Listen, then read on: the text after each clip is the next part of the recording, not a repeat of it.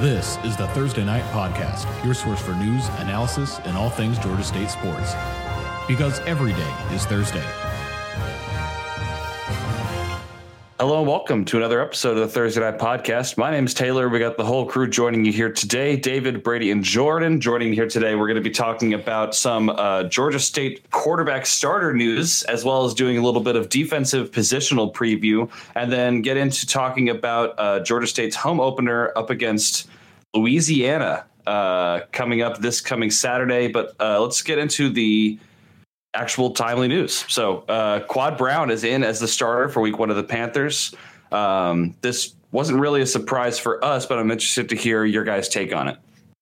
Yeah, this is what we expected, and I guess I was the only thing I had said was maybe that he was going to hold these cards until as long as he could, but it came out the week before the game, so obviously he wasn't interested in like playing the who's going to start game. Like he wanted to name Quad the starter. He got it out there, and the world's Quad's oyster right now. Yeah, it'll be it'll be interesting to see what uh, Quad can do. Um, you know, obviously he got some a little bit of time last year in the wake of Dan's injury, and you know I think a lot of people will want to draw conclusions based on that very small sample size. But I encourage people not to. Um, and I'm I myself am interested to see kind of what steps he has taken in the off season and where he is in his development. You know, I got to see him up close and personal at Western Michigan last year. Um, you know, obviously it was a blowout game. There wasn't really much Quad was going to do. You know, I you can't really take much from that game, and you can say the same thing about his time at when he played against ULM and then App State. Um, but the coaches like him, teammates like him. As we discussed last week, you know, he kind of moved back to his his number from high school. Um, you know, he seems like he's much more comfortable this year, and just kind of seeing what people are saying on social media about him. It really seems like he is ready to take the reins you know, for this Panther offense and run with it. So I'm excited to see what he can do. Yeah, and we talked about the quarterbacks during our offense preview last week, so I don't want to take up too much time with this, but I'd just end by saying something that caught my ear listening to Coach Elliott this week in his media remarks was that he was saying that Quad was more of a runner than maybe even Quad knew, or something to that effect in the remarks, and that that's interesting because he didn't really get the same type of design run plays in his short time in the games that he played last year, and it didn't seem like he was necessarily cut from the same cloth as Dan Ellington as a quarterback. So it's encouraging given that we know that Coach Glenn likes that as an option in his offense to have the quarterback run the ball. So I was it, it piqued my interest to hear that, and I'm interested to see on Saturday what that translates to as far as what the play calls are for him. Feels like it's opening up even more opportunity, and we're going to see something like the playbook we saw last year. Yeah, that'll be fun, and you know that'll be weird to kind of watch because if you look at what he did last year, I mean, he only rushed for four attempts last year. So I think, you know, Coach Elliott saying that this week even surprises me um, is, as it relates to Quad because he, I mean, he's definitely not, you know, a statue in the pocket or anything like that. He moved a little bit last year, um, but he, he wasn't a runner per se. So we'll see. You know, we will definitely see on Saturday what he looks like when he's between the tackles. And we also got the news that after previously Michele Colasurdo had been ruled out for the 2020 season because of the potential heart condition with COVID 19, he is cleared to do practice again, football activities and such. Uh, he's not going to be a situation where he's going to be you know, strapping on the helmet and in the depth chart ready to go right now. He's going to have to ramp up to full activities, and so I I don't know that what it's going to mean for the the rest of the season at all if he's even possibly going to be able to play or not but no matter what him being able to go through practice and just be around teammates soaking up knowledge and all that's a positive even if that's all ends up being for 2020 and he still ends up taking a red shirt but encouraging that they went through the right process. They stopped him from playing, shut him down when it seemed like there was an issue. And then as more tests came up, they cleared him. And it's all the best news in the world that he doesn't have this hard thing to worry about right now. Yeah, that's the most pressing kind of quote unquote breaking news since we've recorded last. We wanted to get out to you guys. Uh, let's shift over to talking about some positional previews for all of the defensive positions, starting with defensive line. How are we feeling about the Panthers' front four uh, moving into this 2020 season? I'm excited. Um, I'm definitely excited.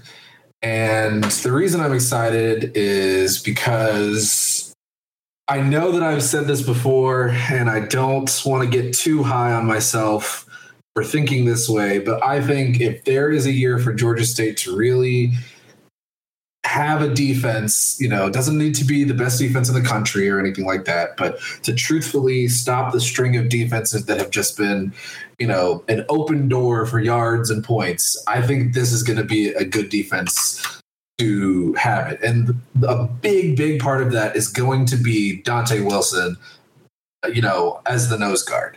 Um, I think Dante Wilson had a phenomenal season last year, and you know, health withstanding, I am you know hoping that he can replicate and even improve what he was capable of doing last year because Georgia State runs a three-four defensive scheme, and you know, a lot of what Dante did was just suck up blockers, and that allowed other guys to come off the edge for Georgia State and do different things. And he also was very good at penetrating. And you know, he had, uh, I believe, he had six, five sacks last year.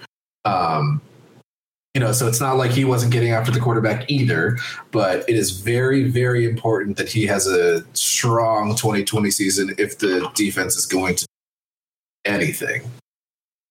Yeah, um, agree on Dante, and also just he's been working hard. This is his fourth year. He's been either a key contributor or an actual starter his entire time. Uh, he played behind Julien Laurent the first year, but he also played significant snaps then. Um, but he he deserves to be on a good defense. He's he's put in the work. I mean, the seniors on this defense all do. Not to just say it's just Dante, but since we were talking about him, uh, a few things from the initial depth chart we got that we'll work through as we go through the position previews, just because it's out now as we're doing this. Uh, the first one is that true fre- or redshirt freshman Jeffrey Clark is one of the listed defensive end starters, and that is interesting because freshmen don't always work their way onto starting positions in the trenches like that. And so we had heard his name mentioned by Coach Elliott, and it seems like that's led to him getting a starting role. And I'm interested to see what he does. Fun fact he's a GSU legacy guy. His dad went to Georgia State, if I'm remembering correctly. Obviously, didn't play in the football team. It's not like, you know, Frank Gore's kid who is somehow in the college football realm right now and making us all feel old. Um, but that's a little fun thing. I mean, Georgia State isn't really going to have that for a couple more decades where someone who played on the team is going to have a kid who's going to play on the team. But it's also just not happened that much in general, just because just doesn't seem like it, the way it's worked out. There have been that many people from Georgia State whose kids have ended up playing on the team. So not to totally get sidetracked there, but I thought that was interesting. No, it definitely is. It's always a nice feather, you know, in the cap of the program, if you will, if you, you know, ha- or the school, I guess, in this case. But, you know, it's still nice to see that you have a guy whose parents went there and, you know, kind of continue that bloodline. That's very important, you know.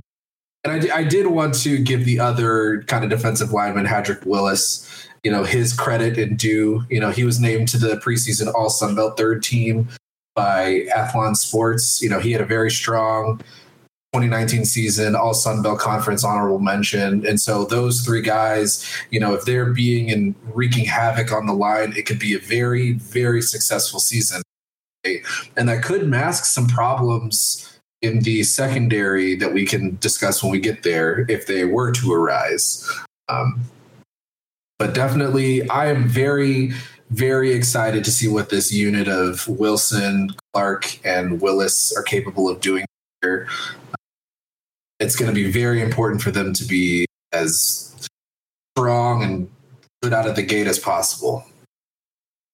and just it's always the cliche you go with, but I mean, the trenches is where everything's set up. And in Nate Fuqua's best defenses at Wofford, some of the leading tackle for loss guys in his defenses were interior linemen, even just defensive ends. And so being able to get stuff running plays for losses, get to the quarterback, all that stuff. And, and even if it is just Dante Wilson taking up a couple of blockers, and so that means a guy from the second level can come in and blitz or whatever, it's really where it's going to start. And it, it's not ever been a glaring hole. I mean, the, the the run defense has been solid, but for maybe giving up big plays on occasion through Coach Elliott's time here, but it's it's never really reached that next level of being just really, really, really annoying to play against and really just always finding a way into the backfield. And so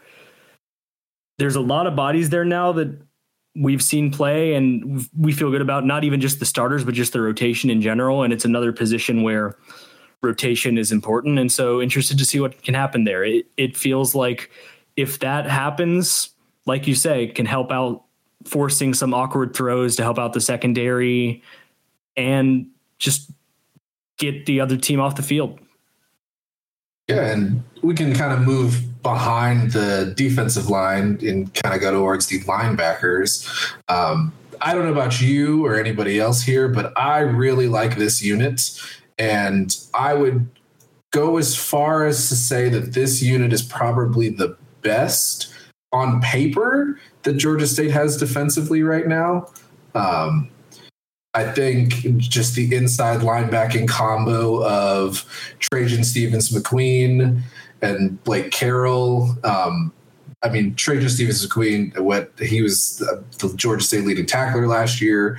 Um, you know, he was he was fifth in the Sun Belt in point in tackles per game. Excuse me. It was incredible batting down balls, getting interceptions. You know, creating tackles for losses. You know, he had an incredible game with 20 tackles versus Army, you know, a little inflated because they always run the ball, but still, I mean, that's the guy that you want to be anchoring your linebacker core. Um, I mean, I could sit here and talk about Trajan all day, but you know, we still have to talk about Blake Carroll. You know, we still have to talk about Victor Heyward. Um, and we still have to talk about Jordan Strachan. You know, I think the linebacker group for Georgia State has a lot of depth. I think they have a lot of skill, and I think their ceiling is going to be really high and very helpful for Georgia State to stop the run this year. Yeah, uh, I guess I'll start with my second thing that I teased that would, that caught my eye is the or with Victor Heyward and Jontrey Hunter. And I think that's probably a lot to do with whatever Jontrey did in camp because we've seen Victor for three years, and now it's his senior year. Like he he's a good outside linebacker. Uh, has gotten to the quarterback, come up with some fumble recoveries. Uh, so I'm interested to see what that means as far as where Jontrey went because he played in the bowl game last year, but that was the only game he played in. Not entirely sure what the situation is there, but he took a red shirt as a sophomore last year. But he's got three more years, and he's already pushing for starting snaps against an established guy on this defense. So I don't know whether that means he's bringing something in the pass rush game or if it's the other way, if he's bringing something in coverage, but I'm interested to see how that manifests as we play these games. And like I said, it's a good group of inside linebackers.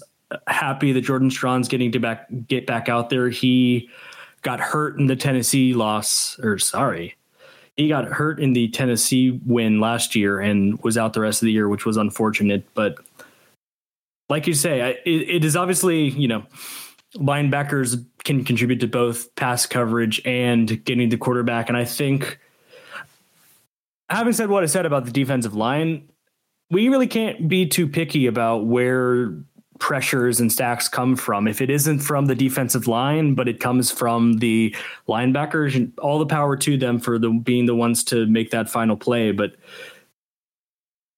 I'll keep going back to it as we go through the preview. Just the, the thing that Georgia State's defense is going to need this year is just playmaking. That's going to be what sets them apart from past Georgia State defenses in that you can do bend but don't break, as is the general philosophy with this defense. But if you're not getting off the field and getting big plays with turnovers or with sacks or what have you, and, and switching the momentum around, then bend don't break is going to eventually break. And so that that's why I think wherever it comes from, I'll keep going back to it that someone's going to have to start making plays or someone's are going to have to start making plays on the defensive end other than just having a good third down conversion stoppage rate. Yeah, and that's I mean that's the the most important part. You know, we look at you know, Fuqua doesn't really like to bring blitzes. He, you know, he likes to create just kind of general pressure um, with just your three man rushes, or he'll put Heyward on the line and kind of create some four man rush. Um, but I feel like a lot of the let down, if you will, with the way that Georgia State has looked defensively, has just been guys kind of being a little bit too passive on third down and giving up some stuff underneath, and that creates big plays for opposing teams. Um, or you know, you'll have the linebackers being a little bit deep and they're not really defending the first down marker if that makes sense. And those are the type of plays that i think that this as the season went on last year you kind of saw the linebackers get a little bit better at that specifically. Um, and so i'm hoping that they've you know been really hammering that in practice and you know, trying to tweak the philosophy a little bit. And because those big plays and you know making defensive impact plays is going to go a long way for Georgia State this year. Long way. And feels like a good transition there just because when you think big impact play, you think interception, you think pick six. Talk about the secondary. I don't know. I don't know what to think about the secondary. Because on paper, it looks good. There's experience, there's a lot of talent, there's you know it's a good it's a group with good size good speed. You know there's one kind of surprise in the early season depth chart. It's a surprise if you are looking from last year to this year and that's antavius lane the redshirt freshman going to be starting at safety this week. Um, coach talked him up a couple of times in the off season, so it shouldn't come to surprise if you're listening to what he's saying. Um, but I think that's the only name that really kind of jumps out at me. But I, I mean, I like the group. I like the you know Chris Moore had a good season last season. Quavion White, we've talked about him a lot. You know, he had that game saving interception against Army. Um, you know, he's got great ball skills. I think there's a little bit of coverage skills that needed to be worked on with him, but you know, we've talked about him a lot. Jalen Jones as well. You know, he had a good season last season. You know, it's a very touch and go group, and I'm hoping that the experience of the group and the age really helps them be a better unit than they've shown to be in years past. Um, but I, I don't know. I, I truthfully don't know. I think the secondary is the biggest wild card on the defense. With the, the point you make that it could be a plus. I mean, right, right. It could be. There's a lot of variability. Um, and I, like we were talking about, it was maybe a little surprise that we saw uh, Quay got second team preseason nod for Sunbelt just because it wasn't necessarily like he he didn't get in the the Sunbelt uh, final team last year or the year before. Um, but I think there's a fair amount of people in the league who see what he does and know that he can play. Um, it, I think it's it's betting on the upside. We talked about that when that news got announced a little bit, so I won't continue to hash on that. But yeah, it, it's a group. It's a the general theme with the defense, and since these are the last groups, I feel like it's a, nice point to emphasize again uh, until we move on that there is a lot of experience and if it's guys that have become juniors and seniors and have learned from past struggles or gotten confidence from past successes whatever it is uh, if the guys coalesce together and start making plays and cut out some of the mistakes that have been there. It could be a good unit and spearheaded by this back end. I mean, I was very interested the way that coach characterized the safety pair because you've got Chris Moore, the UVA transfer, who basically is going to be the steadying force,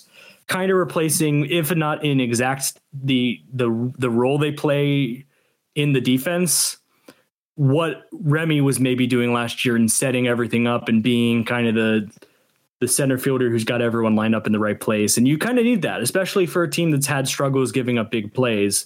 And then the other safety, the freshman who's apparently forced himself into a starting role, Ant Lane, the hit stick, as Coach Elliott called him, that apparently just loves making plays and creating havoc on defense. And that's something that isn't something that's played out for Georgia State on defense a lot throughout the history. Even on good defenses, there haven't been guys where year in, year out, they're creating a lot of turnovers on their own and, and making just that play. And sometimes, fair or unfair, games can just come down to one guy deciding he's going to make a play on the defensive end and clinch the game. We did see that with Quay White with the uh, Army interception to win that game last year, but it's something that is like I said for basically all three levels now. Creating turnovers and getting off the field and creating momentum is the one thing that no matter what, no matter what the rest of the defense does, if they add that facet to their game, it's going to be a better defense and it's going to be a better defense enough to win games. But it isn't necessarily something where Georgia State has to move from categories where in, they're in the bottom of the country or wherever they're at to better than Alabama's defense. It just has to be that they improve and get to you know at least middle of the road. And from there the team is going to be in a better place. And assuming the progress we hope we see from the offense and can continue to keep that train rolling that will be a formula for a winning football team you hear that, guys? Just you know, play good, and you're gonna win games. Yeah, when I say it like that, I sound like a real jerk for just being on the sideline, being like, "Well, if you just do this, it's super I mean, easy." Come right? on. In my opinion, Georgia State should just win. A little controversial of a take for this podcast. You know, I'm I'm here to deliver what the fans need to hear, not what they want to hear. All right, and with all that said, where does that leave the Panthers heading into their season opener against Louisiana, coming to visit Center Parc Credit Union Stadium this coming Saturday? Um, one of the two ranked Sunbelt teams entering uh, this coming week of college football action that may be up in the air depending on you know how they decide to incorporate now that the Big Ten has come back. But regardless, Georgia State, Louisiana, this coming Saturday, how do we feel? The football game is being played in Atlanta. I will be the first to admit that I didn't necessarily think we'd get to this point. And I know I'm not alone in saying that, not a controversial thing to say, but you know, we can talk about all the uh, the X's and the O's and everything, but it still feels significant that the season is even happening right now. And you can talk about the positives or the negatives associated with that. And I don't really think that this is the forum to do that. But the first thing is just that there's a Georgia State football game this weekend. Yeah, that on its own is exciting. You know, I'm excited to see, you know, what quad can do. I'm excited to see how the receiving core is going to be. You know, Sam Pinckney's back. You know, I'm excited to see how the running game is going to evolve. Um, you know, last year Georgia State set multiple school records, and you know, obviously Tra Barnett is no longer on the team through graduation. You know, Dan Ellington is no longer on the team through graduation, um, and it's going to be really. It's kind of like a f- fresh faces are here, even if there's a lot of guys coming back. Um, so it's it's exciting in a way to see, you know, can they replicate similar success or do different things? And you know, maybe Quad's going to be a guy who's going to lead the Sun Belt in touchdowns and you know yards in the air or you know something like that. So I'm excited. Anytime a season starts, you know, it's exciting and you're hopeful that your team is going to do X, Y, Z. So it's good that there's football in Atlanta this weekend and that said, it's it's a tricky matchup. I mean, they're obviously ranked, so that speaks for itself. They beat a Big 12 team on the road last week, so that speaks for itself. It's not the same home opener that you were going to get when you're playing Murray State, which is a team that you were hoping you're going to win comfortably against and get some experience for everyone who wears the uniform that day. And it's not that. And not only that, it's a conference game. And I know that Coach Elliott talks a lot about ring games. And so he always attaches particular importance to these games and to conference openers. And there has been no live action before this one. This is the first chance the guys are going to get to go out there and play live football when Louisiana played last week. So a lot of these factors consigning to where the line is at minus 17 in favor of Louisiana, which I'm not a, a, a odds guy, but I would not take those odds just because it seems like a very high line. You know, insert Louisiana wins by 30 now that I said that, but I I take nothing away from the win. Um, two special teams touchdowns and not at all an upset. It was, it was a different result. They won by 17, so it was obviously easier to say to people like it wasn't a close game. But it was like we said last year when Georgia State beat Tennessee, where it didn't feel like an upset in the moment. It felt like Georgia State was the better team. It felt like Louisiana was the better team, and they were the ones who weren't making mistakes. Yeah, um, you know, I, I, echo a lot of those sentiments. Um, the two teams haven't played each other since 2018, and you know, Louisiana is a much much improved team end. Um, I do think that kind of Georgia State matches up a little poorly with Louisiana. Um, I couldn't think of a single position group right now that I would say definitively yes, Georgia State is better than Louisiana um, but that doesn't mean that Georgia State can't win the game. Um, it certainly sucks that Georgia State didn't have a game last week to play and kind of, you know, get a feel for what those 60 minutes feel like, you know, and I'm sure Louisiana is coming off a pretty big high that they just went into a Big 12 team and, you know, you know they they beat them. Like it, the final score wasn't really indicative of the game, but I mean it was still they shut out um, a Big 12 team in the second half. Like that absolutely matters. Um, but I don't know that I know enough about the 2020 Panthers to definitively say, you know, any which way. Like there's just we don't know anything. You know, um, I think there's opportunity for Georgia State to run the ball well. Um, if the offensive line is playing well, I think that was one thing that I saw that Iowa State did fairly well against Louisiana.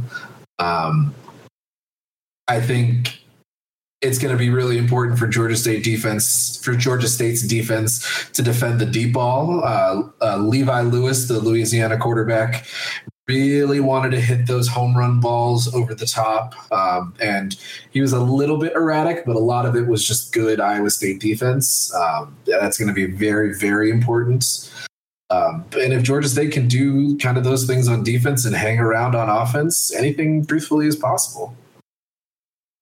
Yeah, so I guess I'll, I'll, run down a few of the things that would be points of concern for me. Um, the first thing is it is a lot easier said than done replicating a good power conference defense. So, while you're right, the opportunity is there that Iowa State held on the score on the stat sheet Louisiana 218 rushing yards. Could just be that they're a good defense and that stopping the run is going to be something that they hang their hat on. And so, given that Louisiana averaged over 250 rushing yards with uh, largely the same team last year, I, it feels like you can't just be like, well, we'll hold them to to stopping to under 120 yards too, and that's going to go well. Um, so we'll see how much of what Louisiana was stymied with was about Iowa State or what if it was any legitimate point where Georgia State can exploit it. And the other thing is just in general, they took advantage of their opportunities. They got special teams. They took those two returns for touchdowns. And on that, I expect that Coach Elliott is going to just not try and give them any chance to get any kind of return. I think we're going to see rugby kicks all day, bouncing it away from the returner, making them feel it a bouncing ball, or just having them leave it and having it just get downed. I think we'll see him play some games with kickoffs where he kicks it to the tight end at the 30 yard line and makes them fair catch it instead of letting the guy return it, which that was the one thing is that they put it on tape that they're good on special teams. It's going to make teams very wary to give them a chance there. And the continuing on that point about taking advantage of situations, they forced two turnovers and didn't commit any. And Levi Lewis threw for 3,000 yards last year and threw four interceptions. He was very careful with the ball, which you would expect from an upperclassman. And now he's a senior. And so, if you're going to talk about how limiting mistakes and not getting him in a turnover game, you're going to take the bet on the guy who's done it as basically his persona as a quarterback taking care of the football over a guy who hasn't started a college game. Quad could have a good game and take care of the ball. And I think that that's going to be something that's a big point of emphasis from the coaches to be like Quad, stay calm, don't put it in harm's way. But if you're looking at it as a neutral, you have to say the advantage there squarely with the senior. And so in that way, I think Georgia State's path to victory is a mistake free game where they can maybe capitalize on one mistake on whether it's forcing a fumble or forcing that bad play on the guy who doesn't make a lot of bad plays at quarterback. But I think that the the singular way, short of just it being a random shootout game, Georgia State can get the win is just playing a clean game and come what may. Yeah, easier said than done, but that's I mean, there's your game plan right there. And the thing is is yeah, it's a tough ask but this is the type of win that I think if Georgia State wants to take that next level and want this to be, this is the second year we're going to be a winning program in a row instead of being bowl game, bad year, bowl game, bad year, and keeping that going. Like, yeah, life handed you kind of a crappy card where you lost your first two games. You're coming in cold to probably the best team to come to your stadium this year. So, what are you going to do about it? Uh, it is just one of those moments where we'll see what Georgia State does to meet that moment. It's going to be hopefully a good game. The last point, which will be a little bit more flowery for Georgia State, we saw the Georgia State win over Tennessee, which was great and program defining, you could say. And we did see the next game against Furman. Georgia State didn't really have it in the first half and had to put a lot of offense together in the second, third, fourth quarters to come back and win that game. And so, is Louisiana on too much of a high coming into this game? We'll see. Coach Napier's job is to keep them grounded and keep them focused. And we'll see how that goes. But that's definitely a factor to consider. We've it's never out of the question with 18 to 22 year olds that something like that is going to be a factor. That's just the nature of college football. If it was all about who who should win or who who is on paper going to win, we wouldn't play the games. I will say there is one thing I think does help Georgia State in a way. It's the fact that they didn't play Alabama last week, which they originally were supposed to. Yeah, that's true. The, that, the that, Murray State lost game. The, the game you lost with Murray State is a much bigger loss than losing being a 50 point underdog to Alabama or whatever crazy line they'd put it at. Yes, and I totally agree. Um, I definitely think there is some merit to losing that Alabama game in terms of preparation for Louis. I don't know how much, you know, that remains to be seen, but you know, not having to go to Tuscaloosa could potentially do a lot. Um, plus, there's one thing that we're forgetting. We're forgetting about the Sunbelt ranks curse obviously Louisiana is going to lose this week because Sunbelt teams can't remain ranked for more than one week. App State's going to lose this week too. Either someone's going to break the curse or Georgia State's going to have a win against a ranked opponent. I like option two. You know, I mean, if this get season had played out like normal, I'll say this: even if Louisiana beat Iowa State, if this was just a totally normal season, it's probably not a ranked Louisiana. It, you can't speculate that far out, but assuming there's a full 128 team FBS and all the power conferences are playing, it feels at least less likely they'd be ranked. And so this is a an opportunity. Turn it into a talking point, whatever. Louisiana's a ranked team, and Georgia State can go get that first ranked opponent. an opportunity that wouldn't have been there otherwise. So I guess since you brought it up, the Sunbelt curse and the ranked teams, before we get out of here, we should probably talk about Sunbelt had a good week. Sunbelt had a really good week. Really good week. So we we've talked enough about uh, Louisiana's win over Iowa State, 31-14. Arkansas State goes into Little Manhattan, beats Kansas State. And I guess this one seems the least like an upset, especially because David called it.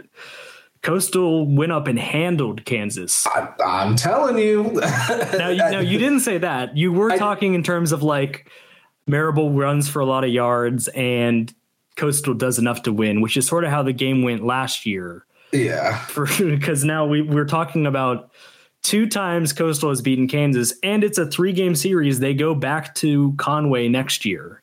I, I don't know what the thinking was there. Yeah, that's that seems odd. Uh, but it was a good week for the Sun Belt. I, I inelegantly tried to make this point last week, I think, but especially with the Big Ten coming back now, you don't know how how long this time where the Sun Belt is going to have this spotlight, where their games are getting picked on game day, and where their games are on these big TV spots like Georgia State's on ESPN two at noon this Saturday. So make the most of it and get people to notice the Sun Belt right now. It might not even last this whole year if, if the Big Ten comes in and they start getting these ESPN spots. If the Pac 12 starts up again and they start getting more of the ESPN spots. So this first month might be the most exposure the Sun Belt as a conference gets. And the opportunity is there for you to get eyeballs and have people realize these guys can play. Yeah, I think a lot of people have not been clued into how competitive and how much talent has been kind of influxed in the Sun Belt at least since about 2016. You know, I mean, in the last two years, I believe the Sun Belt is one of like three conferences with an above 500 bowl record. You know, and it's a lot of people just think it's oh, it's just App State beating up on everybody, and you know that's definitely not the case. The Sun Belt is a very competitive conference. Um, and I think that I'm hoping, like you said, that a lot of people get some eyes on, you know, uh, probably not as frequently watched G5 conference as should be. So it's the noon game on ESPN2. So I feel like we could get old takes and this doesn't actually happen. I feel like Georgia State, Louisiana will be a game day selection in the Saturday selections to end college game day this week. So I mean, I'll open this up to everyone. Who, how many of the people pick Georgia State to win? Um, I mean, I don't necessarily think any of the like talking heads will pick the upset here, especially after the showing that Louisiana had against Iowa State. That doesn't mean anything about how I feel about whether Georgia State has a chance to win or not, but just based on my experience watching those shows, I don't think that any of them will swing Georgia State unless it's just to be contrarian and just pick the upset. Yeah, I don't think we even know enough about this team to say one way or the other because Louisiana's played the game, yeah, sure, but we don't know what Quad's going to be like starting as the starting quarterback. We don't know what kind of developments have been made at other positions in practice. We know in theory, but I don't think it's easy for us to make a decision one way or the other. And I'm not I'm not going to put that in my mouth. I mean, I'll say that I agree that probably it's a clean sweep of Louisiana picks, but I will say this: College Game Day also has the Super Dog pick, where they pick teams to beat the spread, and it's usually teams that have a pretty decent spread against them, and sometimes outright win. I will say that someone and I'll go ahead and just put on a limb and just say Rece Davis for the fun of it is going to yeah. pick Georgia State as the super dog because it's a 17 point line, like I talked about earlier. That's it's a really big line, and so I think someone's going to pick Georgia State and be like, well, it's a big line, it's a team coming off a high, so they play a little closer. Um, so that that's my. I wanted to work around back to that so I can throw my prediction in. David's not the only one who's going to make lofty predictions that may or may not come true. In fairness, David, they've come true. He's he called Tennessee. He called Tennessee. he called Coastal. Yeah, it is a very weird record, should, but he should call getting there. lotto tickets this week. uh, yeah, I guess I could I could definitely see Georgia State covering if that's your lofty prediction. I, Um, yeah, Oh I think my that's lofty reasonable. prediction is just specifically that someone picks them as the super dog on game day. It's not even nothing to do with the game. The super dog. Yeah, gotta watch game day, man. Oh, well, up until I guess this Saturday, this will be the first Georgia State game that I have not been in attendance working, quote unquote, as a member of the band or working at a job that does not allow me to watch the game. So I've never actually watched College Game Day, believe it or not. Wow, it's quality. you gotta change that this Saturday. Yeah, that's yeah, quality. get me a uh, literally any TV subscription and I'll get right on that. We'll talk offline. Uh, last, I guess, just to cover our bases on that, the schedule for the Sun Belt this week. Campbell, who gave Southern the biggest run for their money uh, last Saturday, plays Friday night at Coastal. App State and Marshall play, and that one's interesting because App State got the CBS bump. That game is now on big CBS instead of the CBS Sports Network. So that is, in theory, the most eyeballs just because CBS football usually gets a lot of coverage. Granted, SEC big game is usually in that spot, so we'll see how much of a drop there is. But it's still really cool for App State to be in that lofty 3:30 CBS spot. Um, Florida Atlantic's playing Georgia Southern, and there's some Maybe. COVID stuff going on with that game, but it sounds like that they are planning on still playing the game as of recording. Troy plays Middle Tennessee, and this is also Troy's first game of the year. So after this week, everyone in the Sun Belt will have played a game. And Texas State and ULM is also a conference game, and that one's on ESPNU. And Arkansas State did have their game canceled, and I'm not really sure what that's going to lead to, to the future with this, but I guess a, a point to end with all that talk, just to bring that up as a point of this season's just going to be a weird year where stuff like this is just going to happen, where games are going to be off, and college football in 2020 is going to be unlike any other year we have, and that's just how it's going to be. Gotta ride the wave. Well, that's going to do it for this week's episode of the Thursday Night Podcast. Real quick before we go, got a quick uh, little spot to plug. Our own Brady Weiler was a guest on the Rage and Review podcast, is another uh, similar situation to ours covering Louisiana sports. So be sure to go check that out, and we'll have links to that on our social media. And be sure to look out for a written preview of this week's game coming up on uh, sometime later this week, and that'll be available on the website. That'll be linked on social media as well. Other than that, thanks for listening, guys. Have a great rest of your week. See ya. Ah. Thursday Night Podcast is a production of ThursdayNight.com, the independent source of choice for all things Georgia State sports. This podcast and all included sounds are exclusive property of and copyright 2019 Jordan Crawford Enterprises LLC on behalf of ThursdayNight.com unless otherwise specified. The podcast is produced by Programming Director Brady Weiler and Technical Director Jordan Crawford with assistance from co hosts Taylor Dinan and David Salmon. You can find the podcast on SoundCloud as well as podcast aggregators like Spotify, Google Play, and Apple Podcast. To submit questions and comments or to request information on advertising and corporate partnerships, contact the show on Twitter, Facebook, and Instagram as at Thursday Night or via email at thursdaynight at gmail.com.